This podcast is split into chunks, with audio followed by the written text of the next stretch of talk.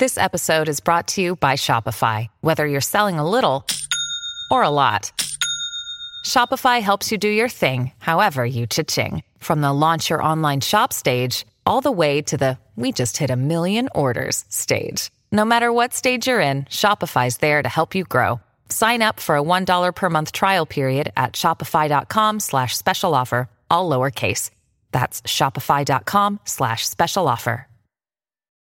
When you need mealtime inspiration, it's worth shopping Kroger, where you'll find over 30,000 mouth-watering choices that excite your inner foodie. And no matter what tasty choice you make, you'll enjoy our everyday low prices, plus extra ways to save, like digital coupons worth over $600 each week. You can also save up to $1 off per gallon at the pump with fuel points. More savings and more inspiring flavors make shopping Kroger worth it every time.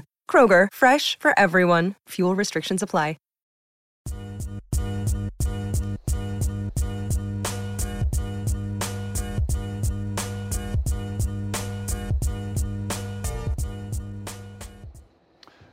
What's up, everybody? Welcome into Breaking the Huddle. I'm Joel Klatt. This is uh, a very special edition. We're going to talk about the national championship game coming up.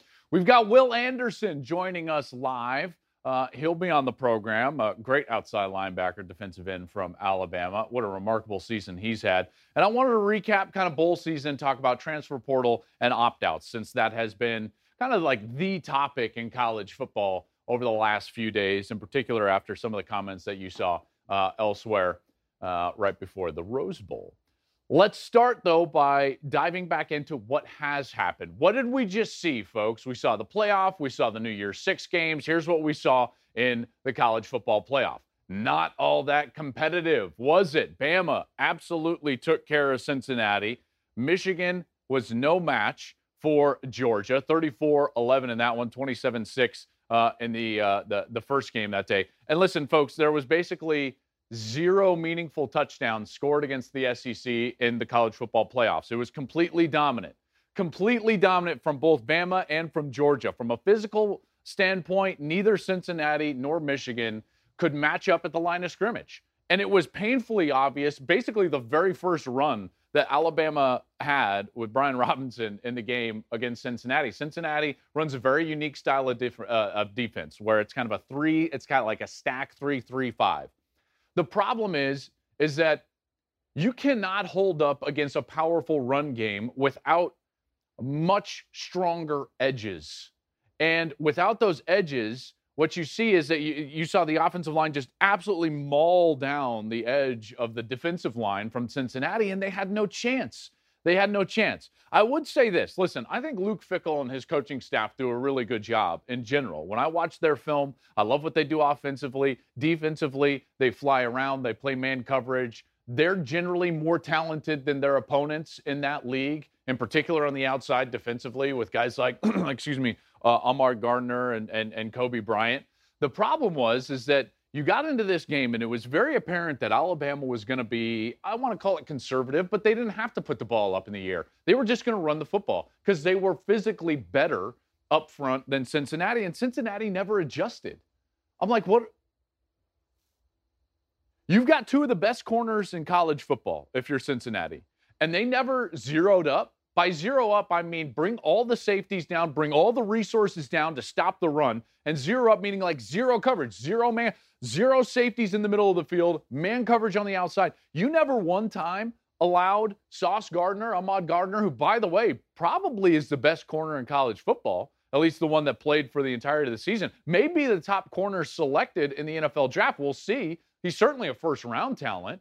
And they never just said, like, hey, we're going to take our chances with him, our best player, against Jameson Williams, and we're going to commit everyone else to stopping the run. I never felt like they did that. And from a game plan perspective, Alabama did exactly what you should do. Since that wasn't happening against Cincinnati, they just said, okay, we're just going to run the ball right down your throat. And Brian Robinson had a phenomenal day. Kudos to him. That offensive line did a great job. So that was the first game, 27 6. Then Georgia and Michigan, and then everyone's excited, right? It's kind of what we maybe expected in the first game. It's like, listen, it's great that Cincinnati got there. I think that they deserved it. I'm glad that they were in the playoff, but it wasn't all that close, in particular physically. Then you get to the nightcap and you're like, all right, here we go. Michigan, the powerful run game, their offensive line, Aidan Hutchinson and that defense. Dax Hill is going to play. You get all excited about this. You think about Georgia and the way that they played against Alabama, and you think to yourself, maybe they weren't as dominant as we thought. Then the game kicked off, and the physical domination by Georgia was apparent. Folks, they owned them at the line of scrimmage. That defensive line, led by Jordan Davis, was phenomenal. And Kobe Dean was flying around. The speed that they had on the second level of their defense was so apparent, and it was dominant over that Michigan team. That offensive line from Michigan didn't have a chance. I felt, frankly, sorry for Cade McNamara because he didn't have any time. There wasn't what like what are you going to do from a skill position standpoint if you're Michigan other than just get put into very tough situations. They started turning the football over. Georgia was dominant with that defense. That was impressive. I, I, I got to tell you, I thought that Michigan was going to be able to run enough to get to the wrinkles, to get to the play action pass, to have the tight end matchups where they would be able to score, you know, 17, 24 points. Not even close. Not even close. And then Georgia on the other side offensively, they were able to play conservatively. Stetson Bennett did a nice job getting the ball out of his hands quickly, and that took, negated the pass rush from guys like David Ojabo on the outside for Michigan and Aidan Hutchinson. So a really smart and good game plan from Georgia that was really executed at a premium level, an elite level by the line of scrimmage on, on both sides, offensively and defensively. Michigan gets the late touchdown. Listen, they've got a lot of good young players. I can't wait to see what they can turn into here in the next couple of years with another uh, good quality recruiting class or two. Uh, but this one wasn't particularly close. Not quite what Michigan State did in their playoff game or what Ohio State did in their first playoff game. Remember those first play, or not, excuse me, not Ohio State's first, but that, that playoff game against Clemson. Um, so it wasn't the worst Big Ten performance that we've seen in a college football playoff, but but the domination from Georgia was apparent, and now we've got these two teams that have, let's be honest, Georgia was the best team all year. Uh, we didn't see their loss coming against Alabama in the SEC championship game, and now we're going to get those two again. Uh, more on that in just a moment. But I wanted to get to these other bowl games because while those games weren't great, you can talk about them, and they certainly had great elements, in particular on one side of those performances. We did have amazing games in the other New Year's Six bowl games. I thought these games were phenomenal. The, the, the Oklahoma State Notre Dame game was sensational. I was at the Rose Bowl with my family. It was the first time I ever got to take my boys to a football game as a fan. I hadn't been to a football game as a fan in over 10 years. My wife asked me when we were walking up, like, how long has it been since you actually sat and watched a football game? And I was like, you know what? That's a great question. It had been over 10 years. And so to be able to take my kids and and go to the Rose Bowl was phenomenal. Baylor, I thought that game against Ole Miss, there was a lot to talk about there. Clearly, with Matt Corral, the quarterback, we're going to get to that a little bit. I'm going to talk about transfers. I'm going to talk about opt outs. And then that Pitt Michigan State game, I thought that was a terrific game as well. Oklahoma State, that's a huge momentum win building forward for that program. The Rose Bowl was insane, and the individual performance from Jaxon Smith-Njigba was unreal. And you could feel it even sitting in the stands. You know, you didn't have to have a television and the graphics and the replays to know that this guy was putting on an absolute show 15 catches, 347 yards, and three touchdowns. And that was against the Utah defense that all year had been pretty salty. That was an amazing performance from Jaxon Smith-Njigba. It was amazing to watch. I loved being there. I think that the Rose Bowl is the mecca of college football. It reveals itself. So if you kind of drive down to the Arroyo Seco, and then boom, here it is with kind of like the ray of shining light on the Rose Bowl. What an amazing day that it was. Now, just a reminder, folks, because we saw great bowl games and not great playoff games. What if we had this 12 team playoff? Remember, this is my version of a 12 team playoff. Klatt's 12 team playoff. I would seed the top six champions one through six. Okay, you'd have to win your conference to be a top six seed, and then everyone gets slotted in after that. The first round would be at the top seed, home site on campus, and I think that we would have some great games within the playoff, and you might have some upsets, not like uh, uh, what we get now in the four team version of the playoff. I just, gosh, this would be so good. It would be so good. And I think that we're close. I really do. I think that the powers that be in college football need to really put their heads together and get over some of these small hurdles in order to give college football what I think would benefit the whole, which is an expanded playoff, an expanded meaning of college football, an expanded postseason that allow teams to build towards the future, less opt outs that we're going to talk about here in a little bit, um, and ultimately better and more competitive games. That's at least my estimation. Welcome back into the program. Uh, so happy and pleased to be joined now by one of the premier defenders in all of college football. This guy's been an absolute beast. Will Anderson from the University of Alabama. Will, what's going on, bud? How are you? I'm doing good. How are you doing today? We're doing fantastic. Uh, first of all, congratulations on a big semifinal win. You guys took care of Cincinnati. Uh, you are the SEC champions, and here you are, a place that I'm sure you know each and every year you guys expect yourselves to be in, which is competing for a national championship. T- take us through what the mindset is this week. You're sitting here midweek getting prepared for Georgia. You know, the mindset is, you know, everybody just be locked in, everybody paying attention to little details, making sure that we're all on the same page. Um, mention those negative energy. Everybody's positive is good energy at practice, so we can roll it over into the game and everybody have a good game. So I think that's what the mindset is, and everybody's focused and everybody's getting ready to play.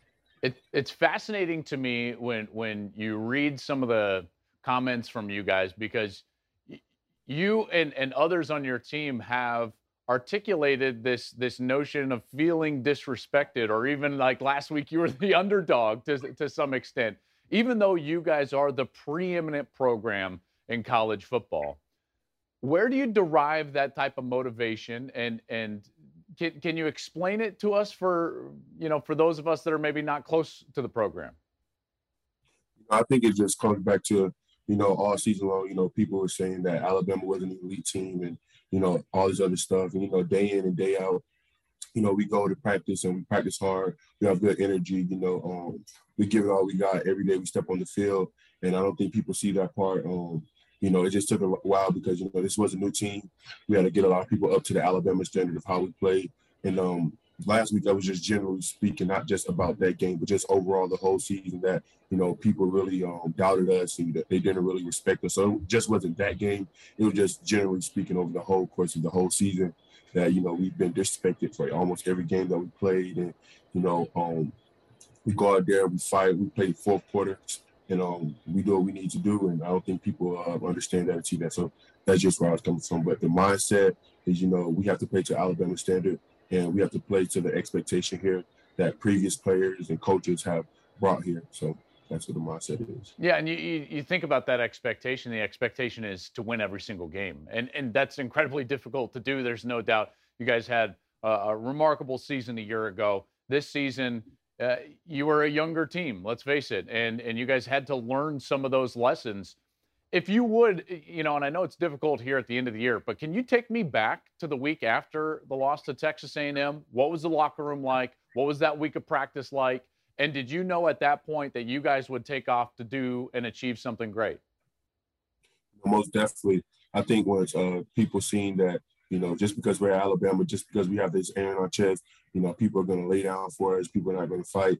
Um, I think it clicked for everybody. You know, we're going to get everybody's best every week. So when everybody seen that and they knew how serious it really was, I think that's when the mindset started shifting. And I think after the Texas A&M game, um, a lot of people woke up. A lot of people started stepping up a lot, uh, filling big roles, filling big shoes. You know, um, a lot of people locked in. You know, they started playing to the Alabama standard, and I think that's what it's all about. Um, I hate that it had to take a loss for us to understand that, but um, I think it was a you know a good lesson to be learned that you know if you don't go out there and prepare the right way, you don't play the right way, you know we can't get beat. So um, that's the mindset and the shift, and that was the mindset and how it shifted towards the rest of the season and just um, climbing. So, and that's where we're at now. We know what's at stake. We know what we have to do. Um, everybody know how serious it is now, and I think that's the biggest goal that we have to say. Um, we have to get ready for a national championship is what's at stake. And now you guys play Georgia, and you guys know intimately how good they are, how talented they are. You beat them just a few weeks ago, right? And I know it's going to be difficult to beat them a second time, but what did you learn about playing Georgia a few weeks ago in the SEC championship game in a win for Bama as they took home that title? What did you learn about your team and theirs in that game? You know, Georgia's a very physical football team. They have a very great O line. You know, their quarterback is really good.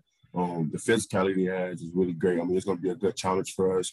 And, um, you know, I think our team, we know what's ahead. We know the challenge that we face. Um, you know, we all respect Georgia, no matter the outcome of the last game. This is a new game, so we know the challenges that are ahead of us, and we just have to be prepared for it. Will, uh, you know, I told you right before we started the interview, it's been an absolute pleasure watching you play. You know, whether it's the games or the game tape, which I go back and, and I watch, your motor, your electricity, the way that you get after the quarterback, clearly lead your teammates, your talent, it just pops off the tape. Congratulations on a great year. Good luck on Monday against Georgia, and I can't tell you how much we appreciate you join, uh, joining us. Thanks, bud. Thank you for having me. You got it. Will Anderson from the University of Alabama, like I said, phenomenal year. Guy's a phenomenal talent. Can't wait to watch him for years to come in the National Football League.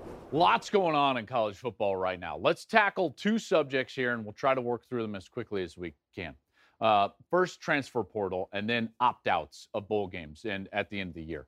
Let's start with transfer portal. And the reason that this is so topical is because Caleb Williams decided that he was going to enter, enter, the transfer portal. He says, I came to Oklahoma with a game plan, but with all the recent changes, I need to figure out what is the right path for me moving forward. According to NCAA rules, as a student athlete, the only way I can speak with other schools and see who may offer the best preparation and development for my future career is by entering the portal. Staying at OU will definitely be an option as I begin this process. Okay, let's let's before we dive directly into just Caleb, let's talk more generally about the portal because I think it also encapsulates Caleb and his decision. First and foremost, I absolutely believe that any American, but in particular these college football players, deserve the autonomy to control their own future. Okay. And this one time transfer is a good thing for college football. That does not mean that there aren't unintended consequences to the way that we operate within the current transfer portal. Are we going to have situations like a great player early in his career in, in Caleb Williams transferring out of a place and really a fan base being upset? Yes, that's going to happen. And that's okay. Why? Because Caleb Williams committed to Lincoln Riley. He wanted to play for the coach who coached Baker Mayfield and Kyler Murray and Jalen Hurts. This is who he committed to. He's a quarterback. He's been talking about the preparation for the next level for a long time. So he wanted to play for Lincoln Riley. Now Lincoln Riley is gone. This is not the same place that he committed to. It's not just the logo on the chest or on the side of the helmet that you're committing to. You're committing to the people at those locations. So should Caleb Williams have the autonomy over his own future and his own career to be able to transfer? Absolutely. There's no doubt about it. There is one thing that I would say about the transfer portal, though, and it really is a couple of things, but but one mainly. The problem with the portal is not the portal itself, it's not the one time transfer exception. It is the fact that we don't have guardrails about the calendar in which there are times when you can transfer. See, I don't think the transfer should uh, portal should be open during the season because that will just lead to emotional decisions based on playing time on a Saturday and you enter the portal on a Sunday in October.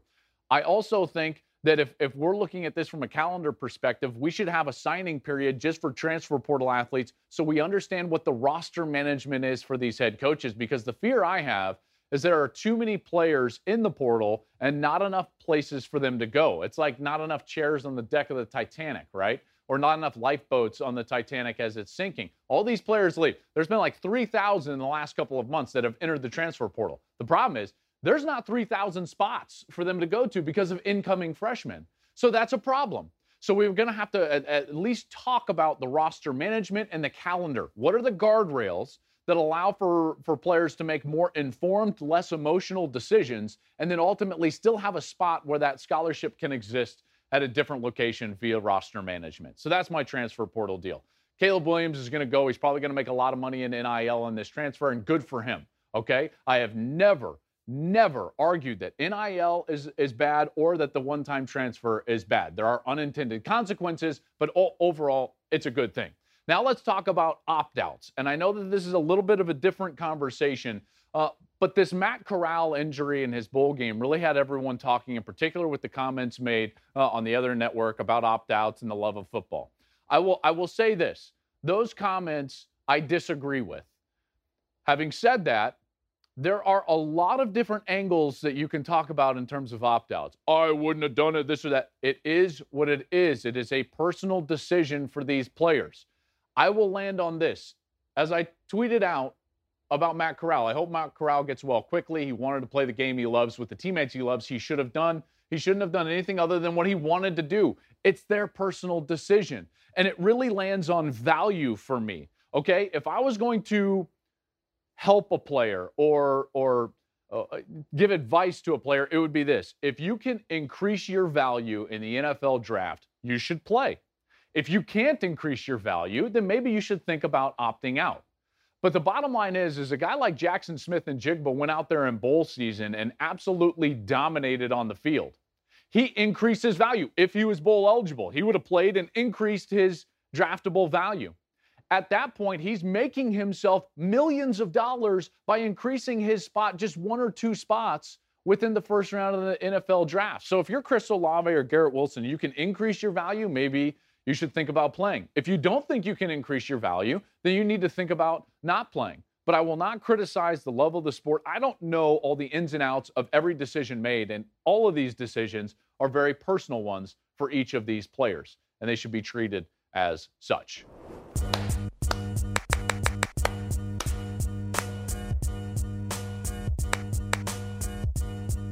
What's up? A little clap back time. Let's see what uh, everyone's saying on Twitter. I have a feeling there's going to be some upset people about potentially the national championship game. And here we are. Doug. What's up, Doug? Douglas. Douglas. How are we doing? It looks like a fun golf course that you're playing right there, although it looks like you're in the rough, so try to drive the ball a little bit straighter. Every hole's a birdie hole from the fairway. He says nobody's watching the SEC championship repeat, but congrats to both. I totally disagree with this take. Completely disagree. Everyone's going to be watching this game. The ratings suggest that they're going to be just fine. Now, do I think it's the best thing for the sport to always have these regional type finals? No, probably not. But it is what we got, and we got the best two teams playing. There are going to be people watching. I'm going to be watching, and I want you to join me. Here's why we're going to have a nice watch party, folks. Okay, here's the deal. On all of our social platforms, college football on Fox, digital platforms, you can watch me watch the game and we'll watch it together. What do you think? When the game kicks off on Monday night, come join us. I'll be live. We're going to have lots of guests. It's going to be a lot of fun. You can hear all of my thoughts during the course of the national championship as Alabama takes on Georgia on Monday night. But for now, that'll do it for Breaking the Huddle. Folks, it's been a phenomenal year. Can't wait for Monday night. Remember, join us on that watch party, and we will see you then.